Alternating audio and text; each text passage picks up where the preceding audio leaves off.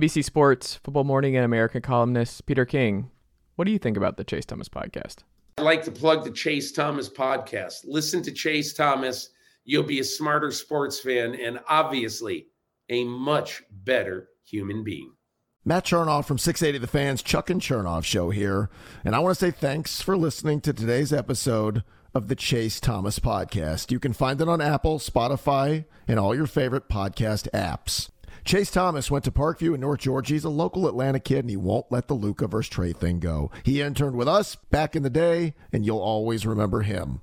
Anyway, definitely go check out chasethomaspodcast.com where you can find all of Chase's previous episodes, all of his articles, and do him a solid. Leave him a rating and review if you're an Apple podcast listener. Reminder to listen to our show, Chuck and Chernoff, Monday through Friday, 3 to 7 on 680 The Fan, and subscribe to my podcast as well. Welcome to Atlanta, wherever you get your podcasts. Chase Thomas pod, the Chase Thomas podcast. um, my nephew needs me to record. See, I hate. I already hate it. I hate it. All right, hello, welcome back. Go Big Orange Friday on a check my notes here Thursday afternoon, but traveling uh, this weekend for my birthday, going back to Atlanta for a couple days. So uh, Ryan, I think, is actually going to Arkansas, so he'll be on hand for Arkansas, Tennessee, and what should be a very testy, uh, fun series between Arkansas and Tennessee. Um, but Rocky Top Insiders Ryan Schumpert, who I just alluded to, is here Ryan, good afternoon, sir. How are you? Doing well. Glad that our schedules kind of uh, aligned this week to make a Thursday podcast better. So glad to be on here and uh, excited to get into all of it. Breaking news. I think we should start here. It wasn't on my docket, but it broke really right before we got on here. Andrew Lindsey, who has been lights out, big time, uh, big time pitcher, long relief, um, him and Halvorsen have just been kind of the two linchpins uh, keeping this thing moving uh, when the chases don't have it on Thursday and Friday and sometimes Saturday, depending on those weekend schedules. Ryan, your immediate thoughts to Andrew Lindsey being the Friday night starter for Tennessee uh, this weekend?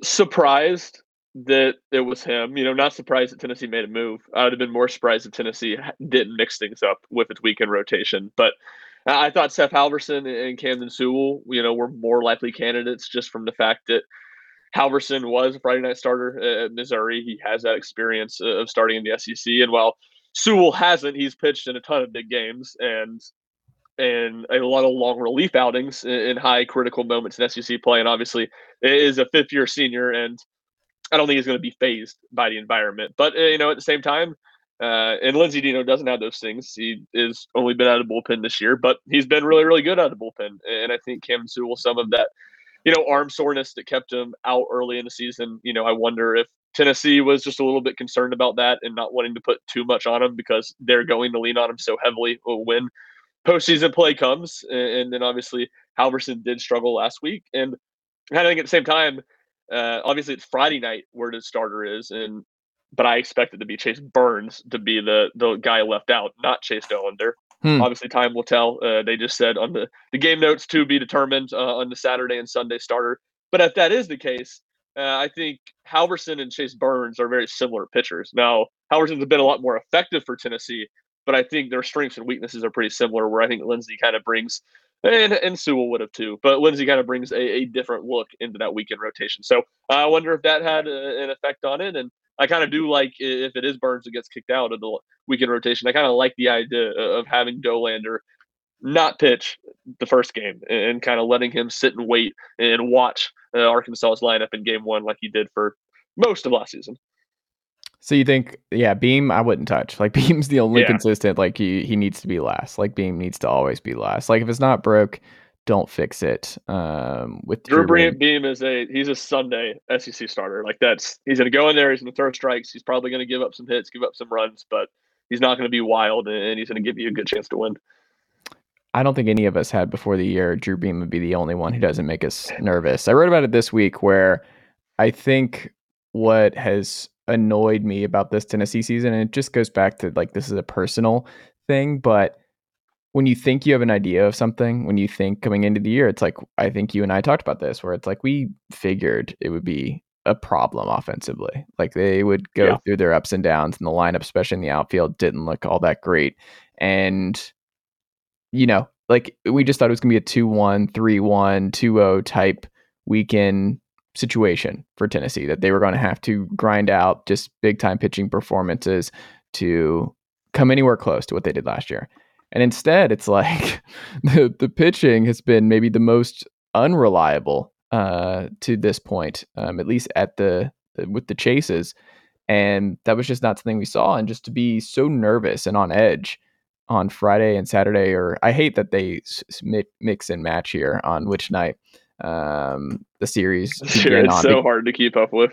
Yeah. So the first two nights, we'll just say, with the chases, not knowing what you're going to get, or just I'm jotting down. I'm like, oh, this is it. You got to pull them now. Like you just you you're terrified with both of them on the mound and like how far you should uh, go with them. And then Drew Beam just being steady, like you said, where you're you're not he, you're not going to get some mind blowing performances from him, but he's just he's solid. He's the he's the Matt Saracen of the Tennessee baseball team, where he's just he's old reliable. He's not going to be your ace ever, but like that man is should always be in your rotation, and every rotation in college baseball would benefit from somebody like Drew Beam, who just he's the lunch pail starter yep. for for the Vols, and I think he knows that too, which I think helps. He knows that he knows he's not like the top of the line Friday, like I'm going number one overall. That kind of Chase Dollander upside. I think I think he's good with it.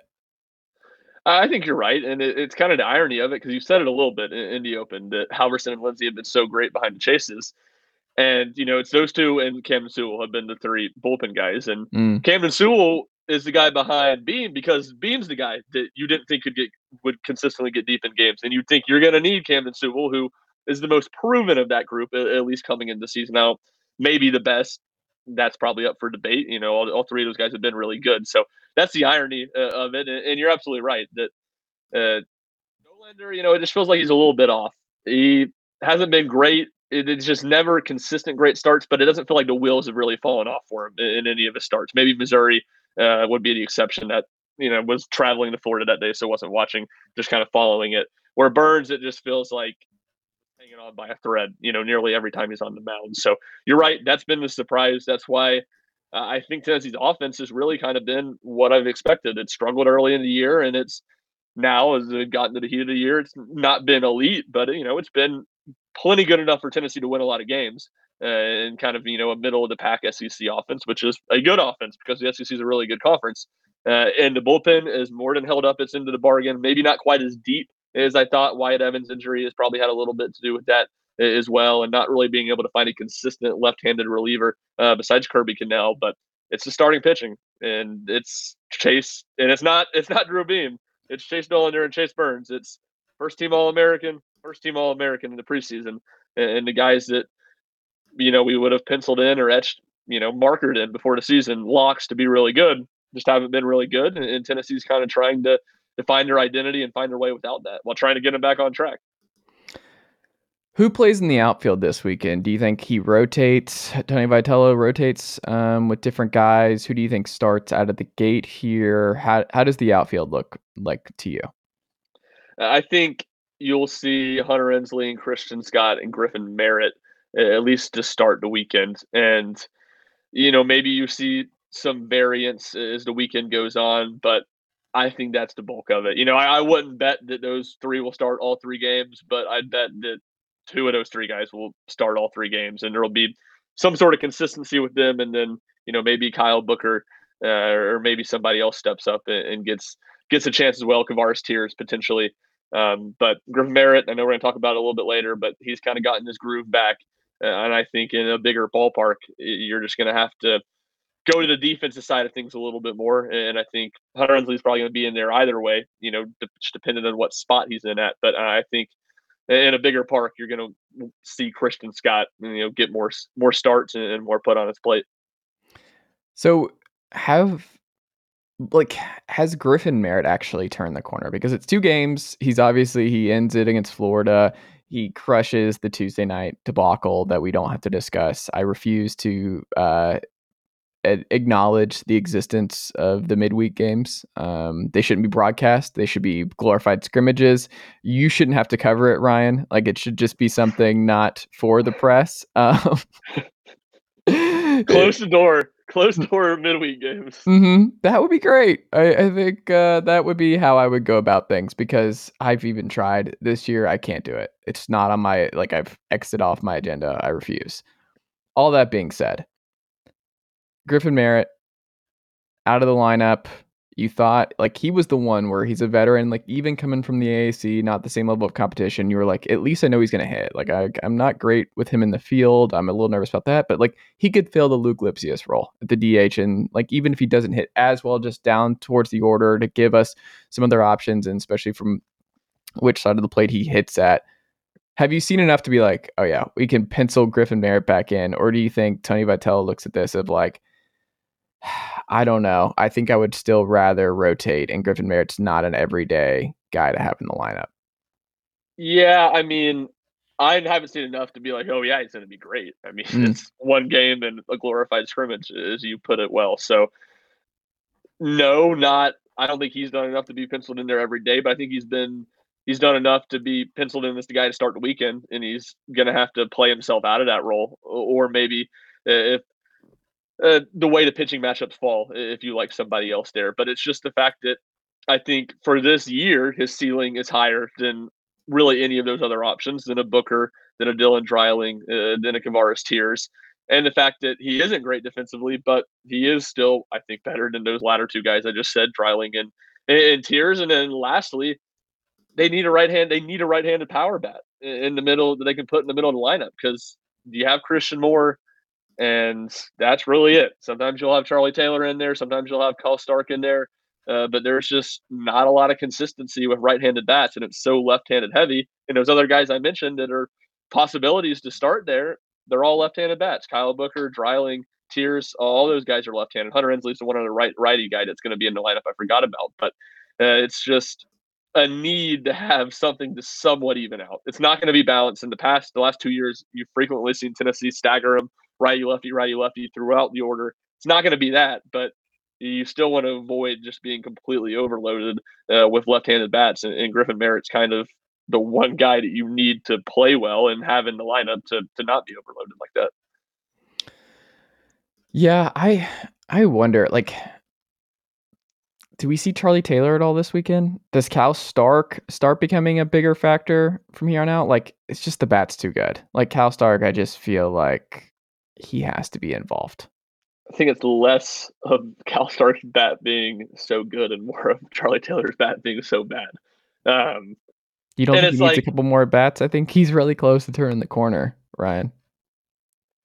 Three yeah, more bats. I mean, maybe, maybe that's it. But it's like last week, you go Tennessee goes Jared Dickey the first two games behind the plate. Yeah. No big surprise. You didn't think he would be back out there for a third game. And it was just like after how bad the offense was mm-hmm. those first two games, it's like how can you how can you muster up the strength to go, all right, we're gonna put Charlie Taylor in there now for game three? Like that's a tough proposition. And yeah. it does seem like Cal Stark starting uh, on Tuesday. There aren't much you can, you know, draw from those midweeks, but who's starting behind the plate has been a little bit of an indicator of things. They got Dickey work there before they transitioned him into weekend to me, that seems to be an indication that you're not going to see Charlie Taylor as a starter this weekend. Now, as a defensive sub late in games, I think is very possible if it's close. Which is what it should be. Ahead. Yeah, exactly. But I would even say I'd go a step further. Writing Charlie Taylor off starting meaningful games the entire rest of the season, but I don't think this weekend we'll see it. I am writing it off, and Tony is going to have to come on this podcast to explain it to me uh, if uh, that is not the case, because I won't allow it. I've seen the ticket prices going up. I I refuse. Uh, that is something that I will not take on this uh, on this very program, uh, Ryan. Can't do it.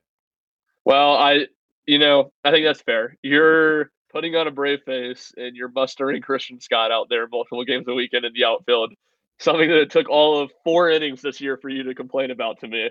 So well, hold on. Well, hold on. I also said where quote, "Are we sure it's not point shaving to start the season with Charlie Taylor behind the plate?" And yeah, I mean, you've been. I'm not. I'm not trying to say you haven't been consistent about not wanting Charlie Taylor in the lineup because. And look, it's nothing about personal that. about Charlie Taylor. Like, great guy. Not, if he's listening, great guy. Yeah, like it's not that. It's just. It's not gonna it's not enough with what the SEC is at this point. Like it's just it, it can't be acceptable. Like it's just with so much loss on it. Like it wouldn't bother me if it was seven of the nine guys were back from last year's squad in the lineup, right? Yeah. Like that wouldn't bother me. But when you have this much turnover, it just can't. Like you just the like you said, like we've seen the differences with the offense uh with him in it not in the lineup and Kyle Booker too, and like maybe Christian Scott's figured it out, but Hunter Ensley being a bright spot, being someone consistently you can count on has been incredible. I didn't see that coming before the year. No. And I never saw Hunter Ensley being like, nope, he has to be in the lineup every day. Um, I did not think that was a possibility for him.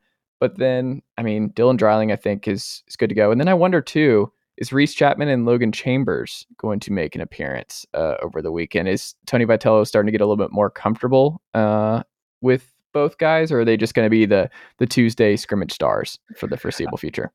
I think that's the case with Chapman, Tuesday scrimmage start. You know, Chambers is he's always been the guy, like his whole time at Tennessee. He's been great in the fall, and he's been Mm. a guy coming into the season Tennessee's really high on. And then just when he gets those opportunities early in the season, he hasn't made anything of it. So he gets to start uh, the other night uh, on Tuesday night at DH. I'd be surprised to see him start a game this weekend. I wouldn't be surprised to see if he gets, you know, a pinch hit at bat or something like that. But to me, there's a more realistic path this season to Logan Chambers earning it or etching out a consistent role than there is Chapman.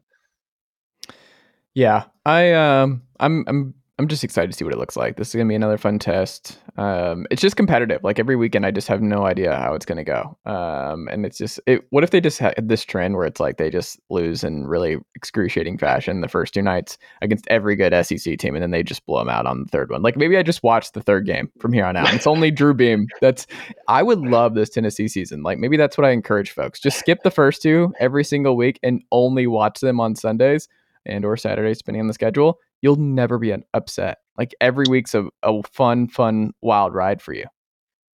Yeah, it's it's and Beam's a part of it for sure, but it's like they just seem so much looser. Yeah. And that game three, when the get the game the series has been decided, they've already lost. It's like, and with that, I would almost think that that would make them more tight. You're like you're trying to avoid a sweep, but Mhm. it just seems like once Tony used the phrase, I never heard anybody use this phrase in, in this context last week. He said we have it seems like we have a little bit too much of a football mentality, and I think that's pretty accurate. Like it just seems like they're so geared up for these big series in game one and in game two, obviously when the series is still, you know, uh, up for grabs and they just press too much. And then when things go wrong, they just like don't have a good response and they don't have the right mindset. So, you know, kind of trying to play looser and freer like they have in Sunday, I think is kind of what they're going to try to tap, what they're trying to tap into uh, to get that mentality more consistently. And uh, I wonder if, you know, mixing up the weekend rotation and Andrew Lindsey like that just kind of downplays things. And like, because having Chase Dollander, the guy that before the year, again, first team All American,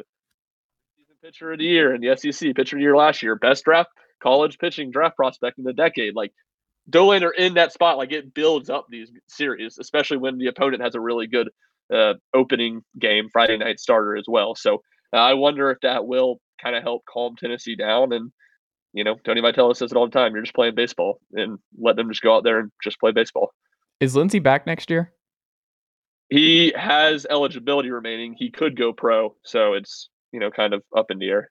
Hmm. That's gonna be weird. Cause I, what did I say? Like the texts don't lie, Ryan. Did I not say? Are we sure Andrew Lindsey is not the the best Tennessee pitcher? Well, that did happen a few weeks ago when I mentioned it. I'm like, dude's a lot. Like, he, are, are we sure? It was on the road to um to Asheville when I got away with my wife uh, for the week. Um, it was the Texas A&M series Texas A&M series. where I was like, are we sure? Yeah, he was really good. I mean, he's he's been consistently really good, and it's interesting to bring up the draft element of it because that's like a really. I'm sure he'll be picked. But in a lot of cases, like all those Tennessee bullpen guys last year, it's like if they got picked, why wouldn't they go pro? What are Mm. they going to do coming back to improve their stock? And obviously, Tennessee will have Burns and Beam back next year, but there will be a starting spot in the weekend open, and even besides that, there will be major like big time roles of being like a Sean Hunley like type guy in Tennessee's bullpen. So while I think he'll be drafted this year in, you know, top 20 rounds and probably somewhere, you know, at this point, there's still a lot of baseball to be played. Somewhere at this point, I think around the middle in the middle rounds, I think he could come back and really improve his stock. He would have the Friday job, I think. Like if he comes back, like you could improve your draft stock, like really be the ace of what should be a better offense and a better team overall. I don't know. I think that would be pretty enticing for Andrew Lindsey uh, to come back, and I think, um, like, obviously, you would you, you, hate to lose Dolly, but and we'll see what I mean. Chase Burns, you can't just pencil in as uh, one of those three guys for next year because it's just been uh, so weird. And then like him shaking off pitches from Frank Anderson allegedly, and what's going on there? If there's miscommunication, I don't know. I think Chase Burns is a huge wild card at the moment. We thought coming to the year he was an ace. Turns out Ryan Schumpert, he's been more of a wild card than any of us would have ever imagined. There you go. Uh, quickly, your prediction on how it goes. What do you think? Does Tennessee win the series? Do they get swept? Do they win one like they've been doing the last couple weekends? What happens? I said they win one, but they don't. They don't win Sunday. So I think we get mm. the series rubber match for the first time all year. Does Tony Vitello get thrown out of any of the three games? no, I don't think he does. But okay, we'll see. You never you never know with Tony. He's been more reserved this year. But he, he hasn't has. been at Arkansas, and Arkansas does Arkansas, not like Tony Vitello. They don't like Tennessee baseball team. Yeah. No. The most hated places in the world for the Tennessee baseball team are West End and Northwest Arkansas. It's yeah. only West End. It's only that street in Nashville, but it's the whole region of Northwest Arkansas despises Tennessee baseball. Yeah. So it could get testy this weekend. There you go. Um, basketball, real quick. Uh, Dalton, I think, is it Knecht? Is that how we pronounce it? Do we know how his last name is pronounced? It is not Knecht. I was watching this highlight video somewhat time recently, and I remember thinking it was pronounced a little differently, but I have also it's I've already forgotten what it is. So, well, not not a, a whole lot of help on that one. Let's see if his uh, Northern Colorado profile. Uh, why you talk about him. let's see if they have a pronunciation guide. Do they have a phonetic pronunciation? Because that is what we need at the moment. Um, Dalton, we'll call him for now, just the first name. Very, very informal. Like we know him. We go way back.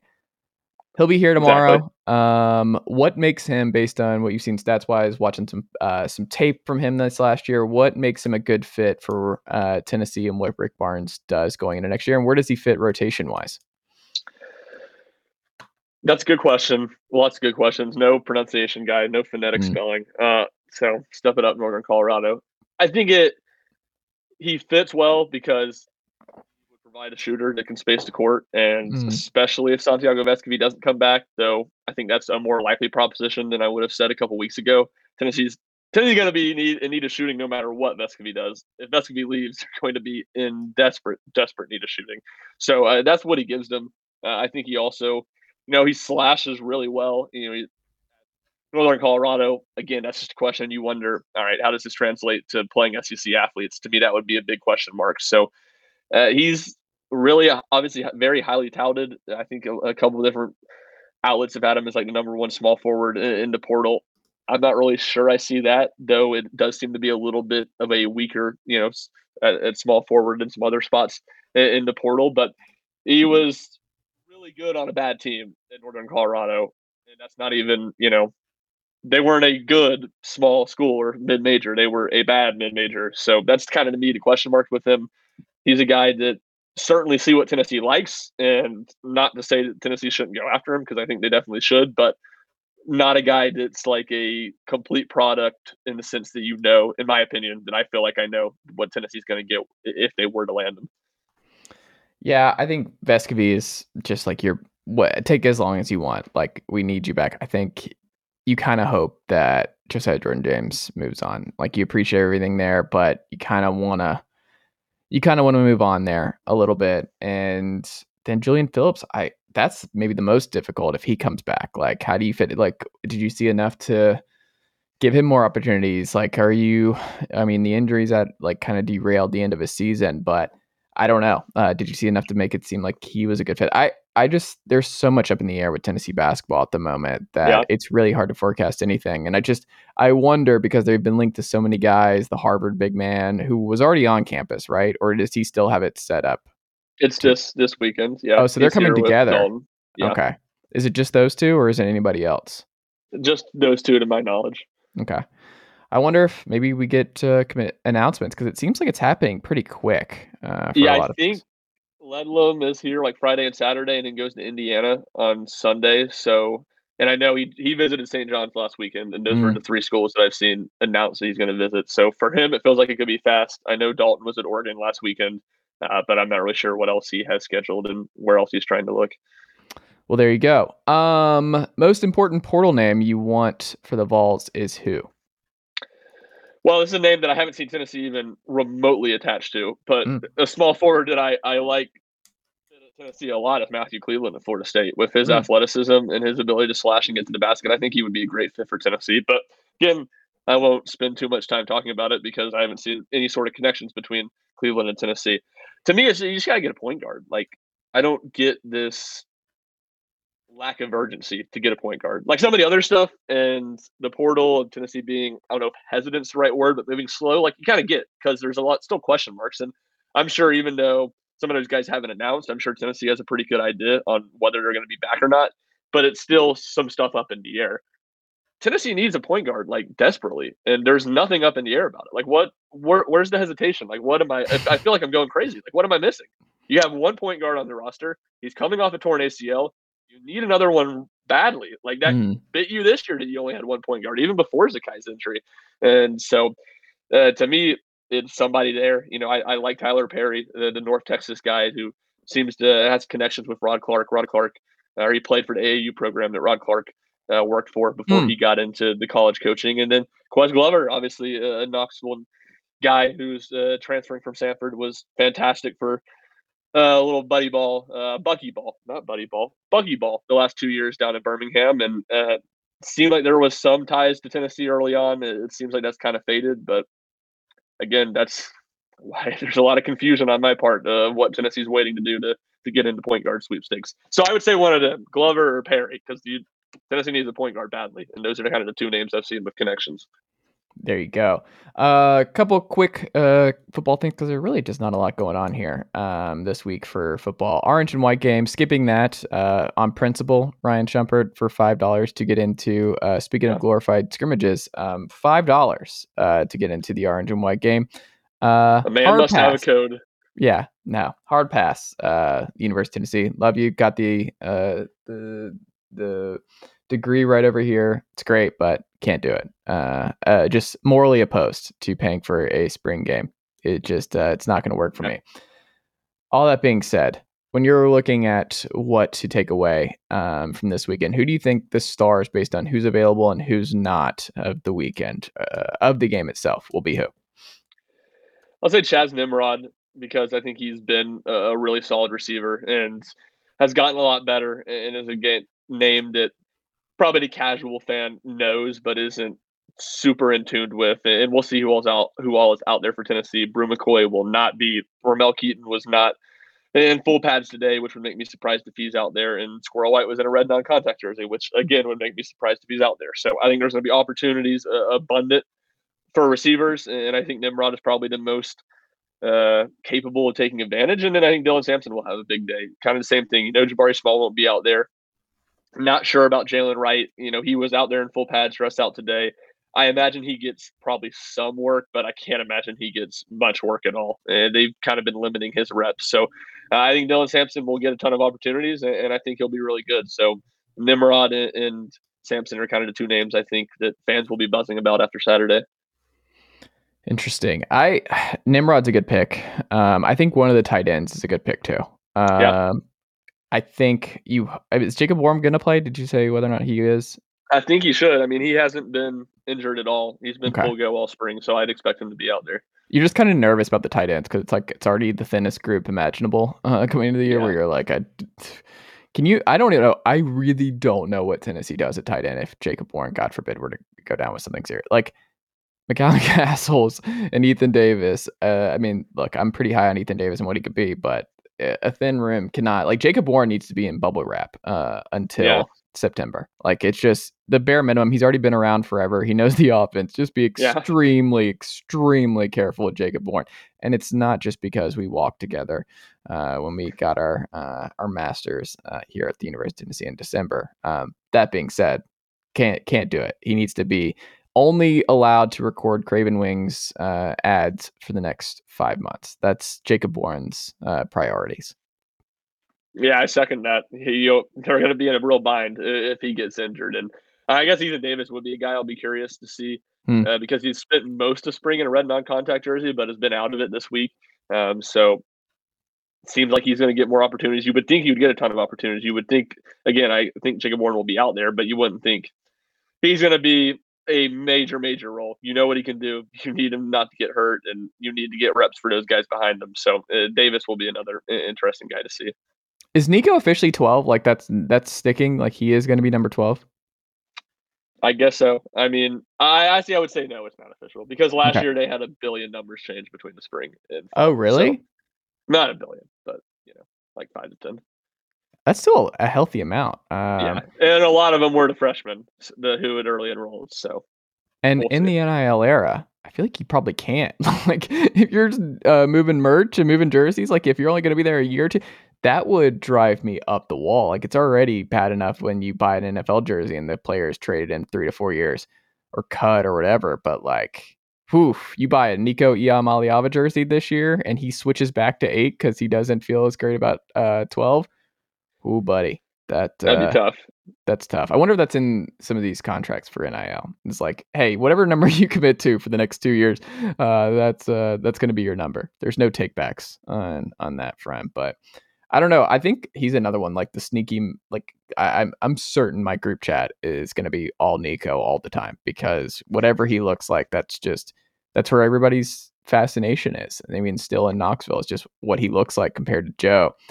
And if you're Heupel, you kind of hope that you kind of wish you could keep Nico out from the public eye until September because if he flashes in a big way and he hits a lot of big bombs and he moves around and just has that look of a superstar right away and Joe misses some deep balls and Joe struggled just a little bit, you're like, oh, so that's going to be the narrative going into this summer and this fall is that Nico outdueled Joe in the in the spring game, and that's something you don't want at all if you're Josh Heupel in this program. No, you don't. But at the same time, like we've talked about it, it's going to start the first time Joe Milton ever throws somebody at Nissan Stadium. So you don't want that narrative to be a thing all summer. It's going to become a narrative at some point when the season starts. So it's not, in my opinion, it's not the end of the world. But you're right. It's a good chance for Nico Mania to to launch into it to a new gear this weekend.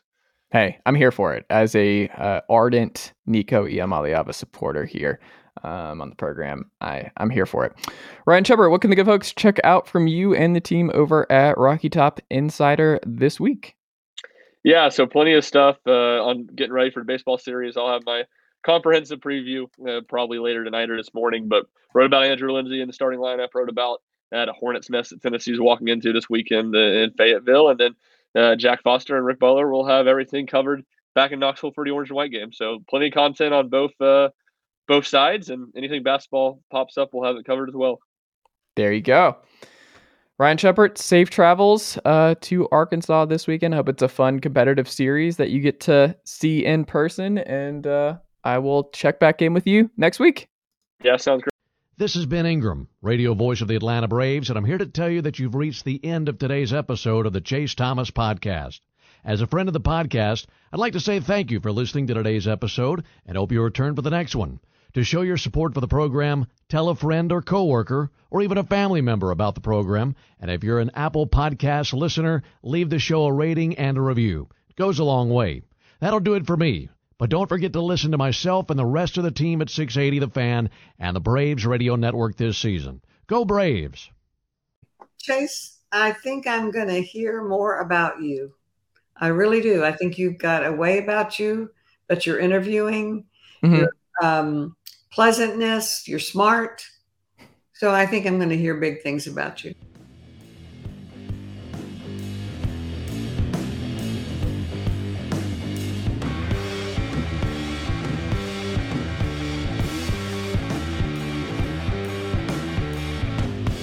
Nicely done, nephew. Chase Thomas Podcast. Hell yeah.